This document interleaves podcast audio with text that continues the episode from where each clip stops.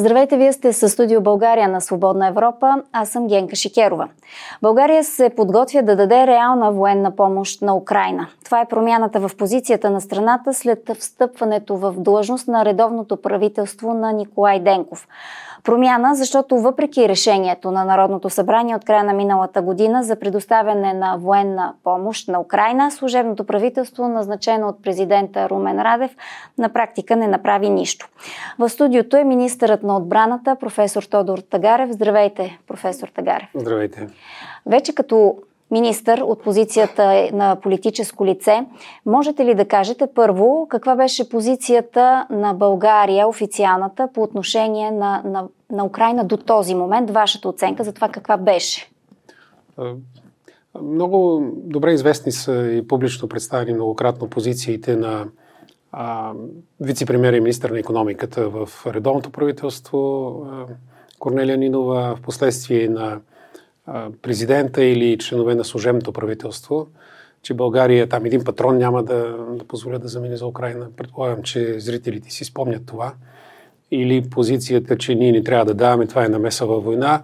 Факта е, че а, по вече достатъчно ясна и потвърдена публична информация, България е предоставила доста сериозни обеми от помощ на Украина, които са изиграли роля в капацитета на въоръжените сили на Украина да удържат руското настъпление и то много сериозна роля в първите месеци на войната и продължават да играят такава роля.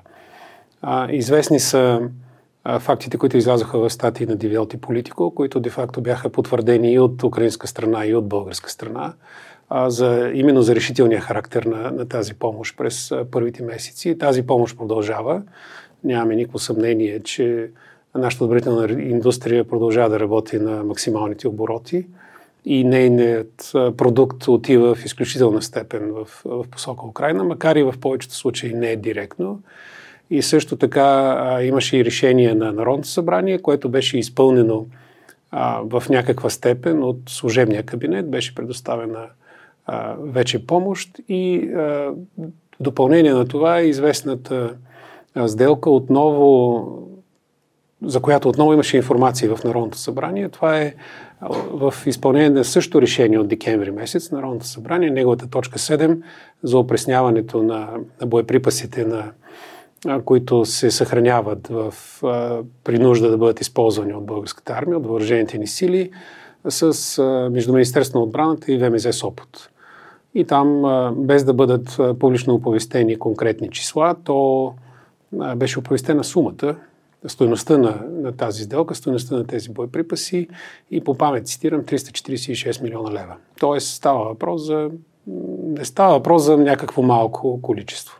Това обаче влиза в противоречие с заявяваното публично от страна на президента Румен Радев – за това, че ние няма да предоставяме никаква а, военна помощ, в това число и тези снаряди, за, за които вие говорите, защото това на практика, според него, означавало въвличане на България в войната. Може и така да се интерпретират а, неговите твърдения, но все пак по Конституция ние сме парламентарна република.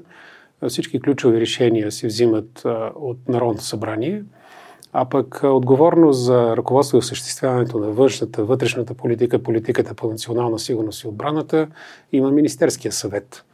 И те са действали в съответствие с своите виждания и в съответствие с интересите на България в частност и като, и като член на, на НАТО и на Европейския съюз. А, пак думи на, на президента Румен Радев за това, че България не трябва да се намесва с предоставяне на оръжие в този конфликт, че това не е начина за решаване на, на този конфликт и че докато представлявах България в Европейския съюз, аз устоявах това решение, казва той. А, да, тази негова позиция е добре известна, а, но пак казвам, че Народното събрание взима ключовите решения, отговорност за отбранителната политика на страната, политиката за национална сигурност и външната политика носи и Министерския съвет. Друго, не знам какво бих могъл да добавя в този, в този момент. Ще... И той, въпреки че служебното правителство беше назначено от него, нямаше как служебното правителство да ни изпълни решението на Народното събрание. И го изпълни в степента, в която то го разбираше, служебното правителство. Добре, понеже за, а, няколко пъти казвате, че принципното положение е изпълнителната власт, която изпълнява решенията на, на Народното събрание. А, може ли да кажете вече, вие, встъпвайки в тази длъжност като редовно правителство, каква е актуалната позиция на България по отношение на Украина?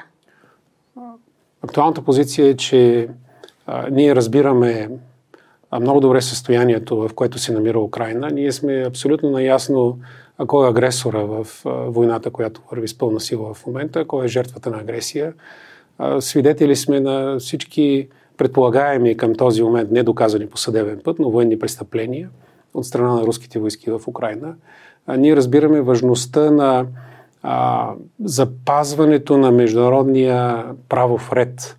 А, правов ред, който е установен след Втората световна война и според който никоя суверенна страна не може да бъде обект на агресия, не може една страна, а в случая става въпрос и за ядрена сила, която е постоянен член на съвета за сигурност, да завзема чужди територии по, някакво, по някакво свое осмотрение. И разбирайки всичко това, необходимостта от а, а, запазване на международния правов ред, а, моралните съображения, които имаме и геостратегическите съображения, а, това, че защитавайки себе си, Украина на практика защитава и нас. А, ние разбираме и споделяме тази необходимост да оказваме помощ на Украина с това, което е по възможностите ни. И бях цитиран вече с тези думи до тогава, докато е необходима тази помощ на Украина. Каква военна помощ ще предостави България на Украина? България вече е предоставила на няколко транша, така ако мога да ги нарека, помощ на Украина, хуманитарна или с облекла и защитни средства.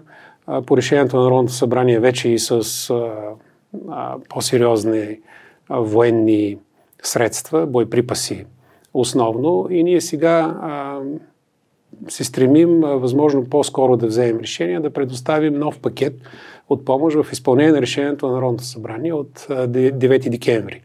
Там я има, а, има поставена тази задача на Министерския съвет, който да продължи да оказва военна помощ според заявените потребности и нашите възможности. И ние работим в изпълнение на тази точка от решението на Народното събрание и много скоро ще обявим изпращането на следващ пакет от, от военна помощ на Украина и ще продължим да анализираме потребностите на Украина и нашите възможности, да видим дали в бъдеще не можем да помогнем по този начин. А, между прочим, помощта за Украина не минава само през боеприпаси и въоръжения. Тя минава и по много други начини. България е приела да готви а, така наречените бойни медици или бойни санитари, т.е. хора с а, някакво равнище на медицинска подготовка, които да бъдат на фронта да оказват пълна, първа помощ на, на ранени и тяхната евакуация. И говорим с украинската страна кога и как да започнем изпълнението на този поет ангажимент, който е също така ценен. Имаме, може би, зрителите си спомнят, че още от 14-та година а, ние посрещаме тук ранени военнослужащи на рехабилитация – а, това намерението ни е да продължи този тип помощ. И има много други а, начини да се помага на Украина, не е само с въоръжение и боеприпаси. А, питам ви, а, защото а, служебният министр Стоянов а, каза, че ще бъде направен анализ и на база на този анализ ще бъде предоставена военна помощ, след което се появиха негови думи за това, че България няма как да, да реагира с военна помощ, защото това а, ще се превърне в заплаха за нашата сигурност. По този анализ ли работите? В какъв смисъл заплаха за нашата сигурност? Няма да ни стига, ако ще им дадем... бъдат ограничени способностите. Ами оказва се, че аз още на веднага след застъпването ми поисках доклад от военното ръководство. Оказва се, че все още имаме материални средства, които са техническия термин е извънщатни, кои, към които Украина проявява интерес и на този етап аз специално гледам към тях. На такава помощ да окажем на Украина, която да не е абсолютно необходима на, на българската армия за нейната подготовка и готовност за действие в някаква по-сложна, по-сложна ситуация, ако това се наложи, защото това са най-лесните решения. Между прочим, тук за зрителите може би е добре да, да спомена, че някои наши съюзници буквално са изпразнили складовете си. Изпразнили са ги. не да поддържат равнище на боекомплекти за действие във военно време, ами са дали всичко, което могат да дадат, разбирайки, че а, ако Украина защити себе си и възстанови своя суверенитет и териториална цялост, това е най-добрата защита и за нас.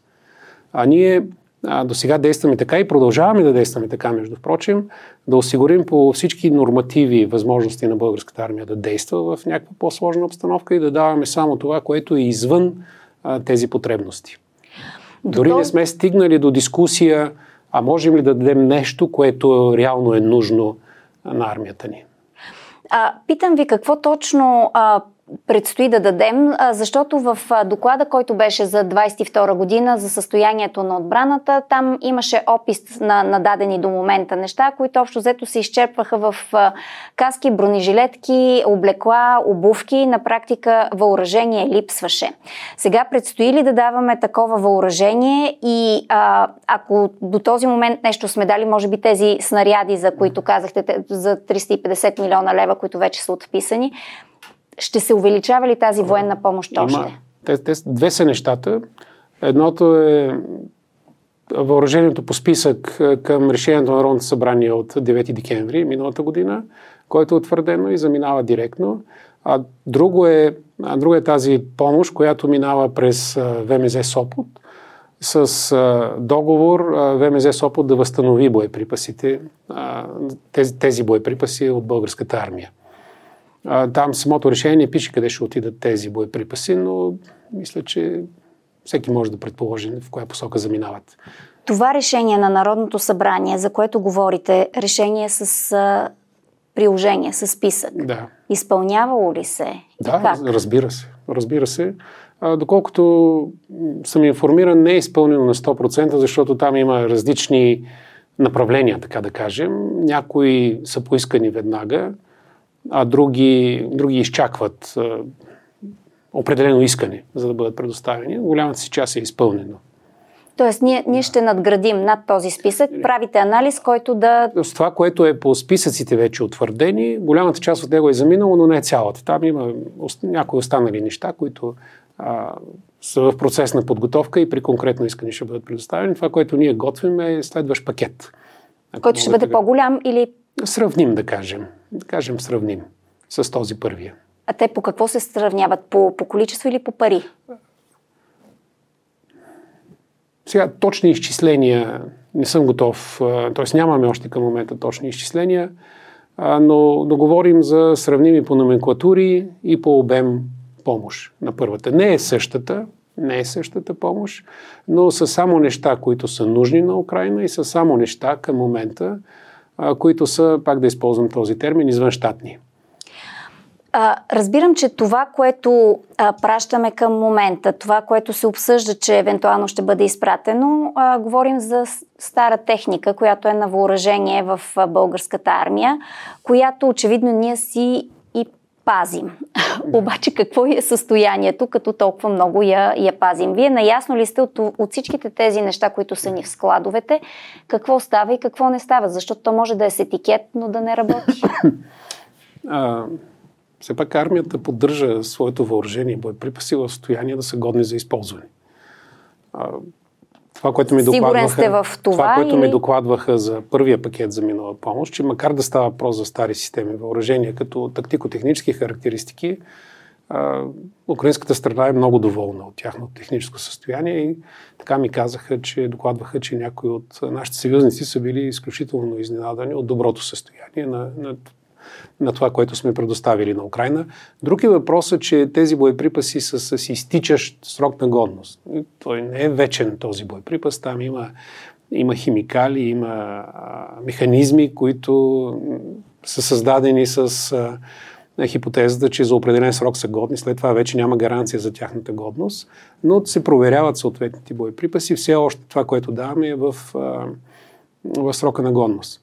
Сега има Имаме и такива искания, че украинците са готови да приемат въоръжения и някои боеприпаси, които са им много нужни, дори да не са в напълно работно състояние, защото те разполагат с ремонтни, ремонтен капацитет, за да ги доведат до необходимото състояние за използване и по определени категории имат нужда и от такива и са готови да получат и такива боеприпаси. Но основното, което сме давали до момента е напълно годно за използване. Едно от така първите ви решения и заявки, които направихте, беше, че България ще се включи в така наречената сделка за, за снарядите, за, за доставка на снаряди за Украина. Това, което а, каза президента Румен Радев а, днес е, че а, той е категорично против присъединяването на България към Европейската инициатива за осигуряване на 1 милион а, боеприпаси за Украина, известна още като коалицията за снарядите. България, това е негов цитат, не трябва да се намесва с оръжие в конфликта. Виждате, че той ескалира, че носи огромни рискове и поставя на изпитание нашите социални системи. Ако Министерски съвет вземе решението, ще бъде грешка. Не подкрепям, каза държавния глава. Да, неговата позиция, както казах, вече е ясна. А, за съжаление, той ни предлага альтернатива. Кой е альтернативният подход? Мир. Мир при какво, при какво състояние? Мир, при което този, който убива, граби изнасилва, а, става владетел на заграбена територия. Нали, такъв мир ли искаме в момента? И, и който след кратка пауза, вероятно, ще поднови агресивните си действия. Аз не мисля, че това е мир. Няма в. А, сред нашите съюзници и изобщо сред демократичната общност в света, никой не ги разглежда нещата по този начин. Няма такива условия за мир. Що се отнася до конкретния проект, който вие споменахте, първо да, да кажа, че има няколко различни инициативи по линия на Европейския съюз, по линия на НАТО, има на някои отделни държави такъв тип инициативи. На Европейския съюз е една от няколкото инициативи за предоставяне на боеприпаси на Украина, което е критичен, критична потребност все още към настоящия момент. И самото това, тази инициатива на Европейския съюз, тя има няколко различни компонента. Предоставяне на боеприпаси на Украина, производство на боеприпаси за попълване на запасите на страните, които са под необходимите равнища на, от запаси на боеприпаси. И третата и най-важната инициатива е инвестиции за разширяване и модернизиране на производствения капацитет – в страните, които участват в инициативата. И за мен е изключително странно, че нашия президент се противопоставя на тази инициатива, при положение, че той е напълно наясно, че ние преминаваме от, от съветски стандарти и калибри, основно 122 и 152 мм снаряди, към натовския калибър. Има вече проекти, които са внесени от назначение от него служебен кабинет за закупуване на артилерийски системи, които са калибър 155. И България, която а, традиционно специализира в производство на боеприпаси и то именно за това нашата помощ беше толкова критична, помощ или продажби. Нали, не, повечето бяха, бяха продажби, но бяха критично важни а, за Украина, защото сме специализирали. Сега въпросът е какво ние като минем на, на натовския стандарт да спрем да произвеждаме или да затворим предприятията ли. Имаше, а тук дойде комисаря Бретон, първо дойде в България и отиде директно в ВМЗ Сопот, с да провери дали там могат да се произвеждат и какво е необходимо да се инвестира от Европейския съюз, за да почнем да произвеждаме и такива калибри и президента казва не, не искаме. Това е за мен неразбираема и нелогична позиция на нашия президент. Тоест на, на нас ни се казва, че дори след а, а, приключването на въоръжение на, на съветския вид техника, ще бъде направена инвестиция във военните заводи, така че те да запазят не. работни места. Това, Това е ли сам, само в част от тази, като част от тази инициатива. Нали, по принцип, а, а, Европейския съюз не инвестира в отбранителен капацитет, в а, производствени мощности. Това е едно много голямо изключение в момента. И то това не са от тези стандартни европейски фондове. Това е фонд, който се създава отново с, от вноски на страните членки, пропорционално на техния внос, така или иначе. И имаше хипотезата, и аз се надявам да не сме загубили тая възможност все още. И за това казах, едно от първите неща, които казах, че ще се включим, а, че от този фонд може да има инвестиции в разширяване на, на производствения капацитет и преминаване към нови стандарти т.е. нови технологични линии. Те не са кой знае колко различни, но са, но са различни и са нови и не, това не може да се случи, случи автоматично.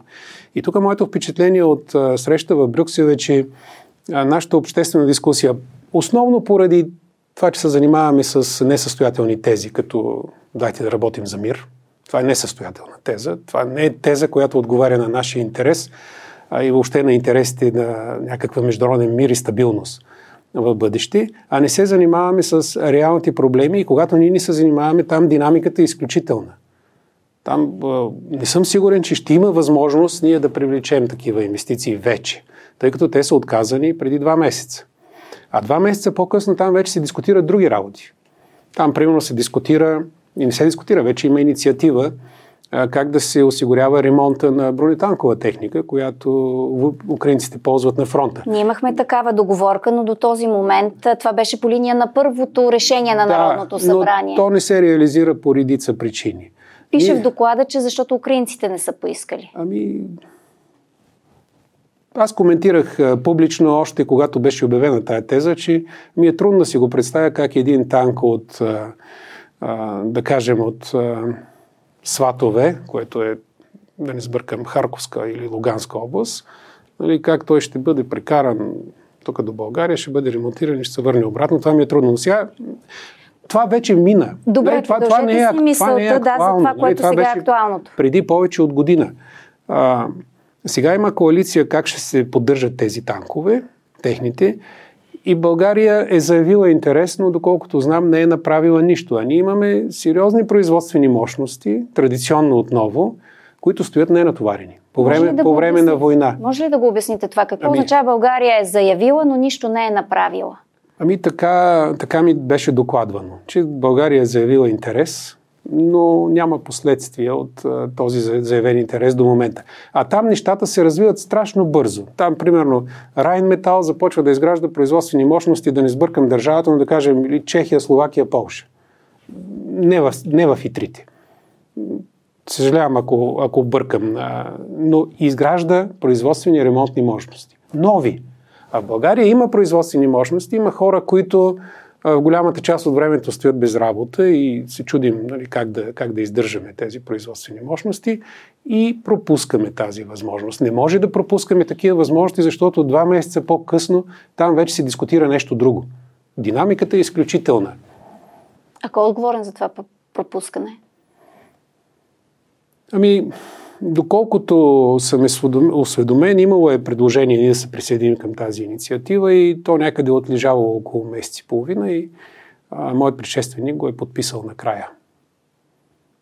И като... преди, да, преди да ми издаде пост. Тоест е задвижена процедурата? Ами не е задвижена. А това, че го е подписал, какво означава? А, след месец и половина.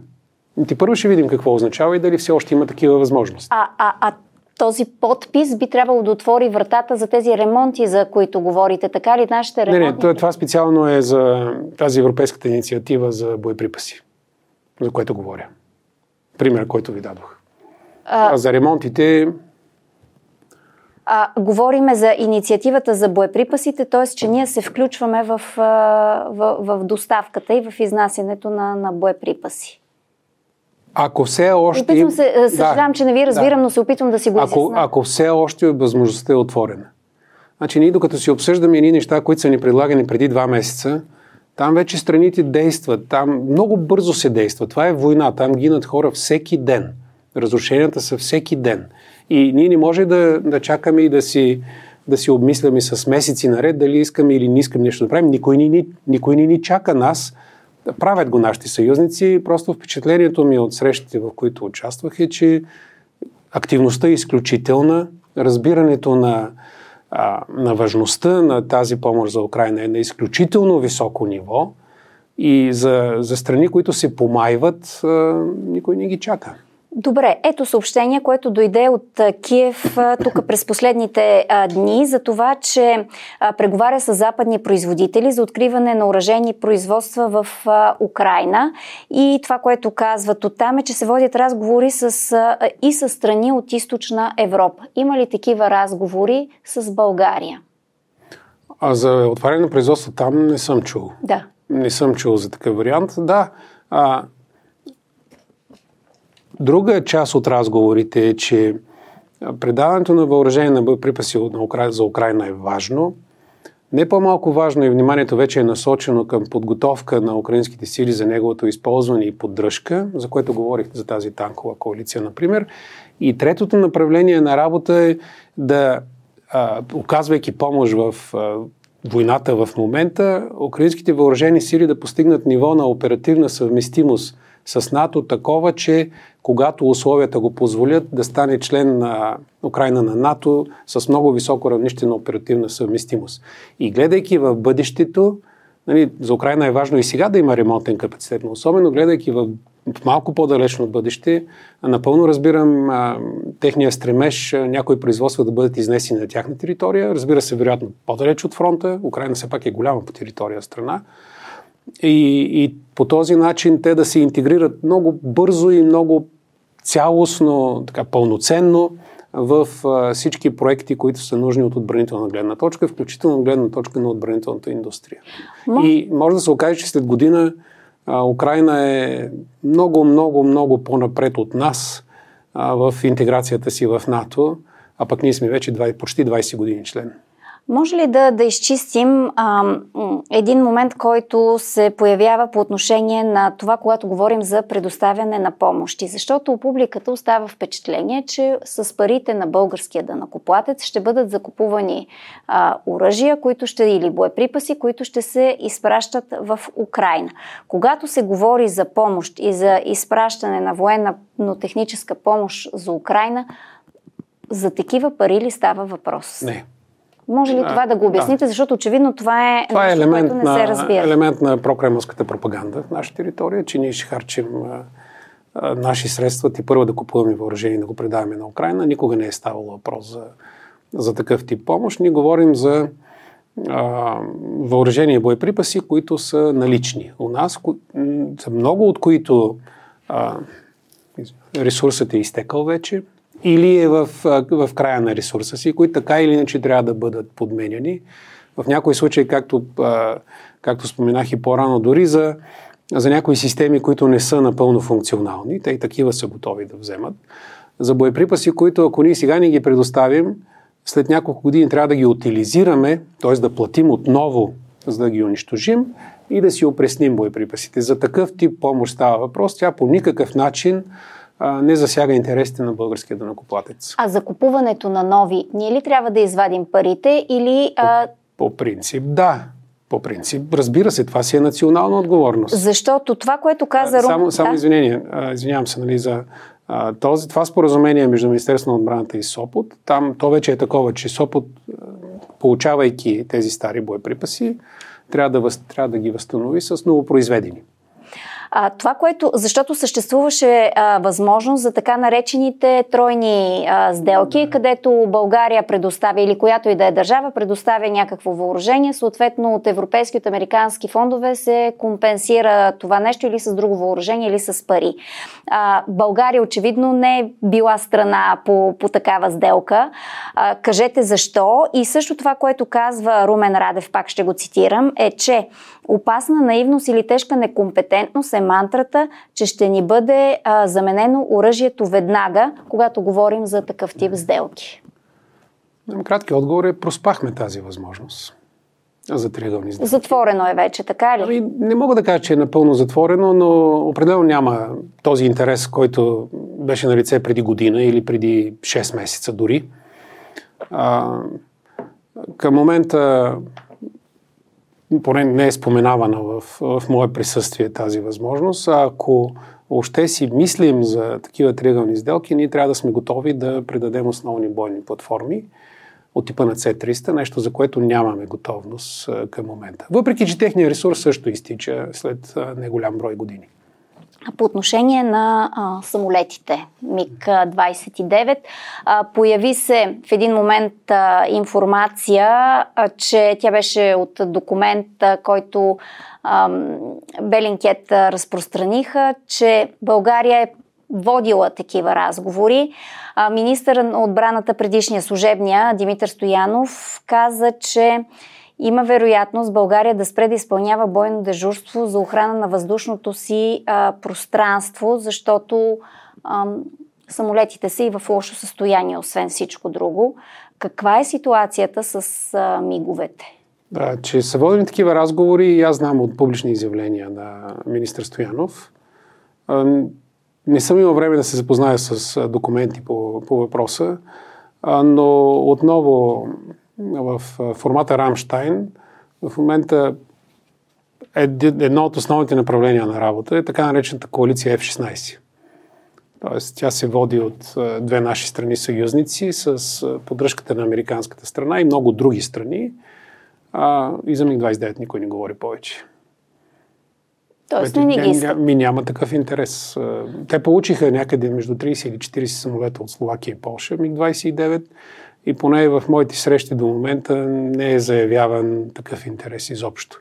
Що се отнася до контрола на нашето въздушно пространство, това си е наша национална задача и ние трябва да си търсим решение на, на този въпрос, как ще продължим експлуатацията на МиГ-29, докато постигнем готовност за изпълнение с новите F-16 Блок 70.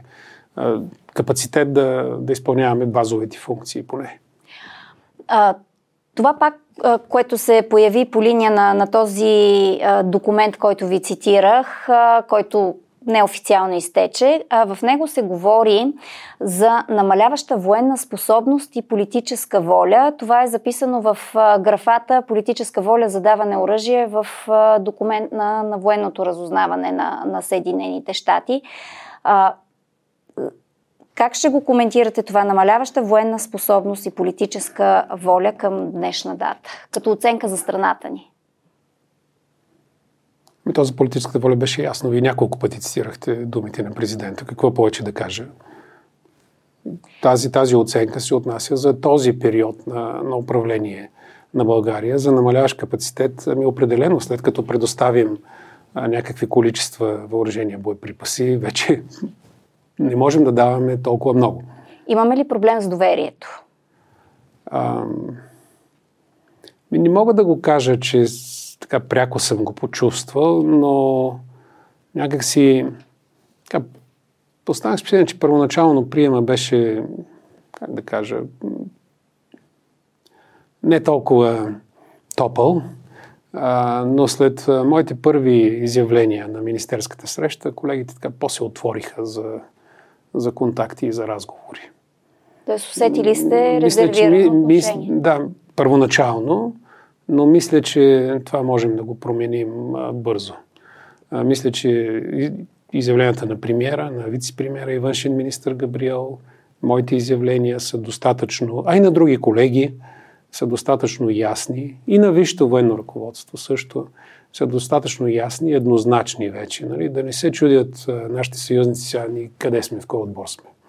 Нали, мисля, че, че вече е ясно а, редовното правителство в тази конфигурация в парламента, на коя страна на историята стои. В този смисъл имате ли а, подкрепа и вие чувствате ли се със сигурен гръб в а, Министерството, като имам предвид а, висшето военно командване, хората с които работите, включително и президента, но за него след малко. Министерството на отбраната е едно по-особено министерство от другите. Та си има един професионален корпус с столетни традиции, разбиране на ролята си, дисциплинирани хора.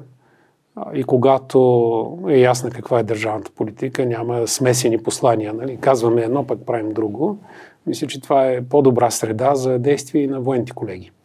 И аз изключително много разчитам на това, че те ще действат професионално и отговорно в изпълнение на своите задачи. Имате ли доверие в... на военното разузнаване? Материали, с които съм се запознавал до момента, са професионални, професионално изготвени. Нямам към момента никакъв повод за съмнение в техния капацитет или ориентация. А с президента имате ли си доверие и въобще видяхте ли се? Ами с президента още не сме се виждали. Днес, да, вече станаха две седмици, мисля.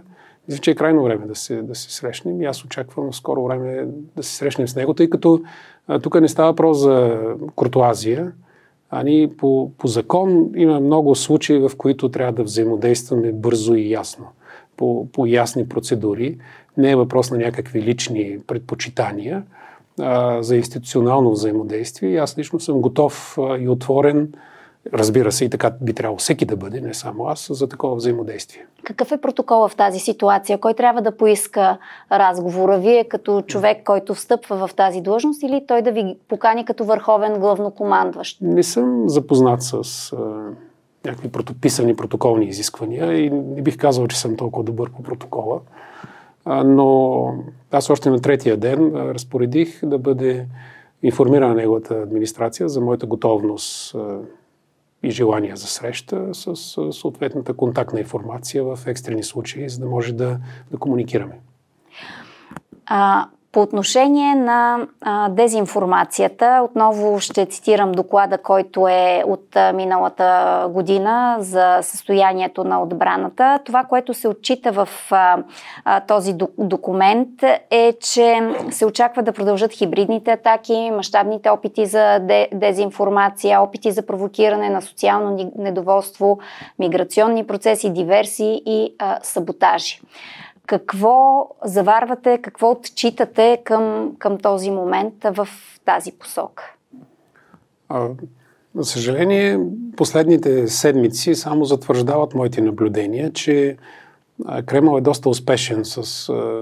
Губейки войната на фронта в Украина, Кремъл продължава да бъде успешен в хибридното си влияние в България. Може би и в други страни, но все пак нали, нас не интересува България и наблюденията ни са тук определено в, дори в последните седмици се задълбочава разделението в българското общество. Нали, от една страна, според мен, огромната част от хората знаят, че нашите перспективи, нашето бъдеще като, като част от Европа, с гарантирана сигурност от НАТО, европейската отбрана, благосъстояние, економическо взаимодействие, културно, образователно и така нататък. Но има достатъчно хора, които се поддават на на руските манипулации, на руската пропаганда и се опитват да ни теглят в друга посока. Ето, сега ще ви кажа, че това, което ми казват колегите, което върви като коментари, докато водиме този разговор, е, а, че най-много коментари има за това, че а, вие като министър ще ни вкарате във война. Къде го виждат това? Аз много ясно, абсолютно ясно заявих а, в първото си интервю, което мисля, че втория ден ли беше, кога беше, а, че няма дискусии, ням, не предстои, не се дискутира, не се планира, не си представям в обозримото бъдеще необходимост български военнослужащи да бъдат привлечени по някакъв начин в този конфликт. Няма такъв вариант. А, кой ще ни вкара във война? Полша във война ли е? Балтийските страни във война ли са, които дават реално огромна част от своите бюджети за да помощ на Украина. Те във война ли са? Румъния във война ли е, която си дигна рязко също бюджета за отбрана на, на 2,5% вече. Нали, защо ние да сме във война? Добре, и какъв е начина, какво смятате да предприемете по отношение на а, противодействие на подобен тип атаки? Ясно е, че те няма да спрат, а, но, но не може и просто да, да сме наблюдатели на подобно нещо. Противодействието е задача за, за цялото правителство, за цялото общество даже, бих казал.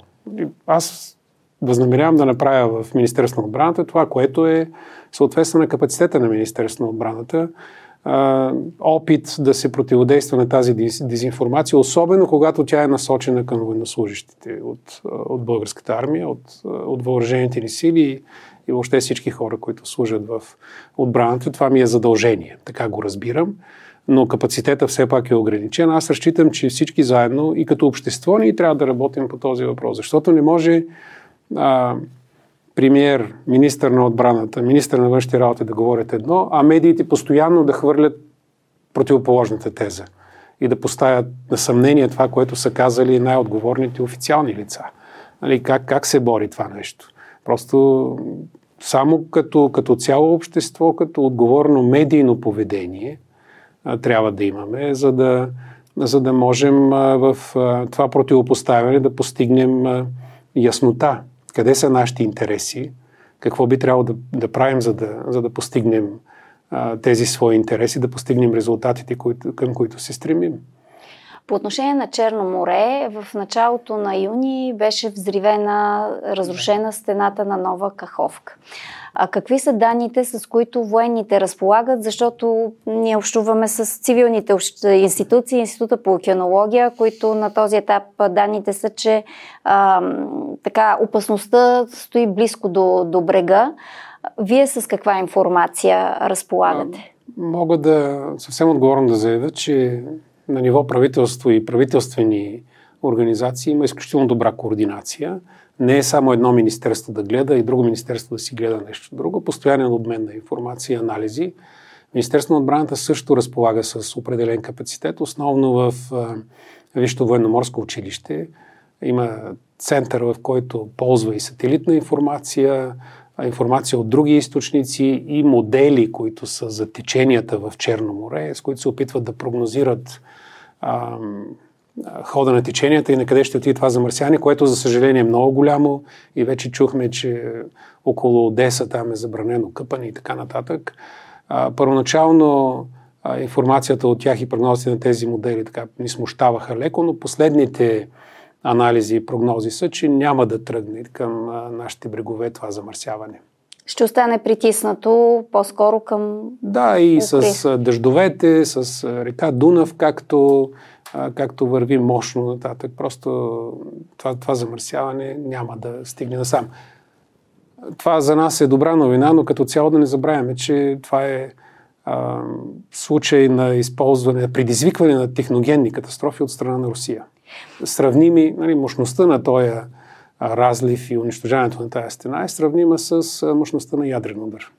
И наистина накрая да се, така, да се възползвам от опита ви като а, военен експерт и да, да ви попитам от наблюденията, които имате за, за хода на войната, началото на, на украинската контраофанзива. А, каква е Знам, че за прогнози не е добре да се говори, но, но как виждате развитието на, на конфликта в следващите месеци до края на годината, може би? Ами, аз все пак не съм страничен анализатор, какъвто бях доскоро и споделях спокойно своите виждания. Съм министър на отбраната и ще, си въздържа от институционална прогноза. Мога да ви кажа, че моя колега Олексий Резников имаше рожден ден миналия ден и аз му просто му пожелах да отпразнува рождения си ден в свободна и бързо възстановяваща се Украина. Добре, много ви благодаря. Наистина можем да се присъединим към това пожелание и ние. Благодаря ви много. А, вие следете новините на сайта на Свободна Европа. Също може да се абонирате за нашия канал в YouTube, където да гледате и предаванията ни, както и репортажите, които подготвяме. Приятен ден!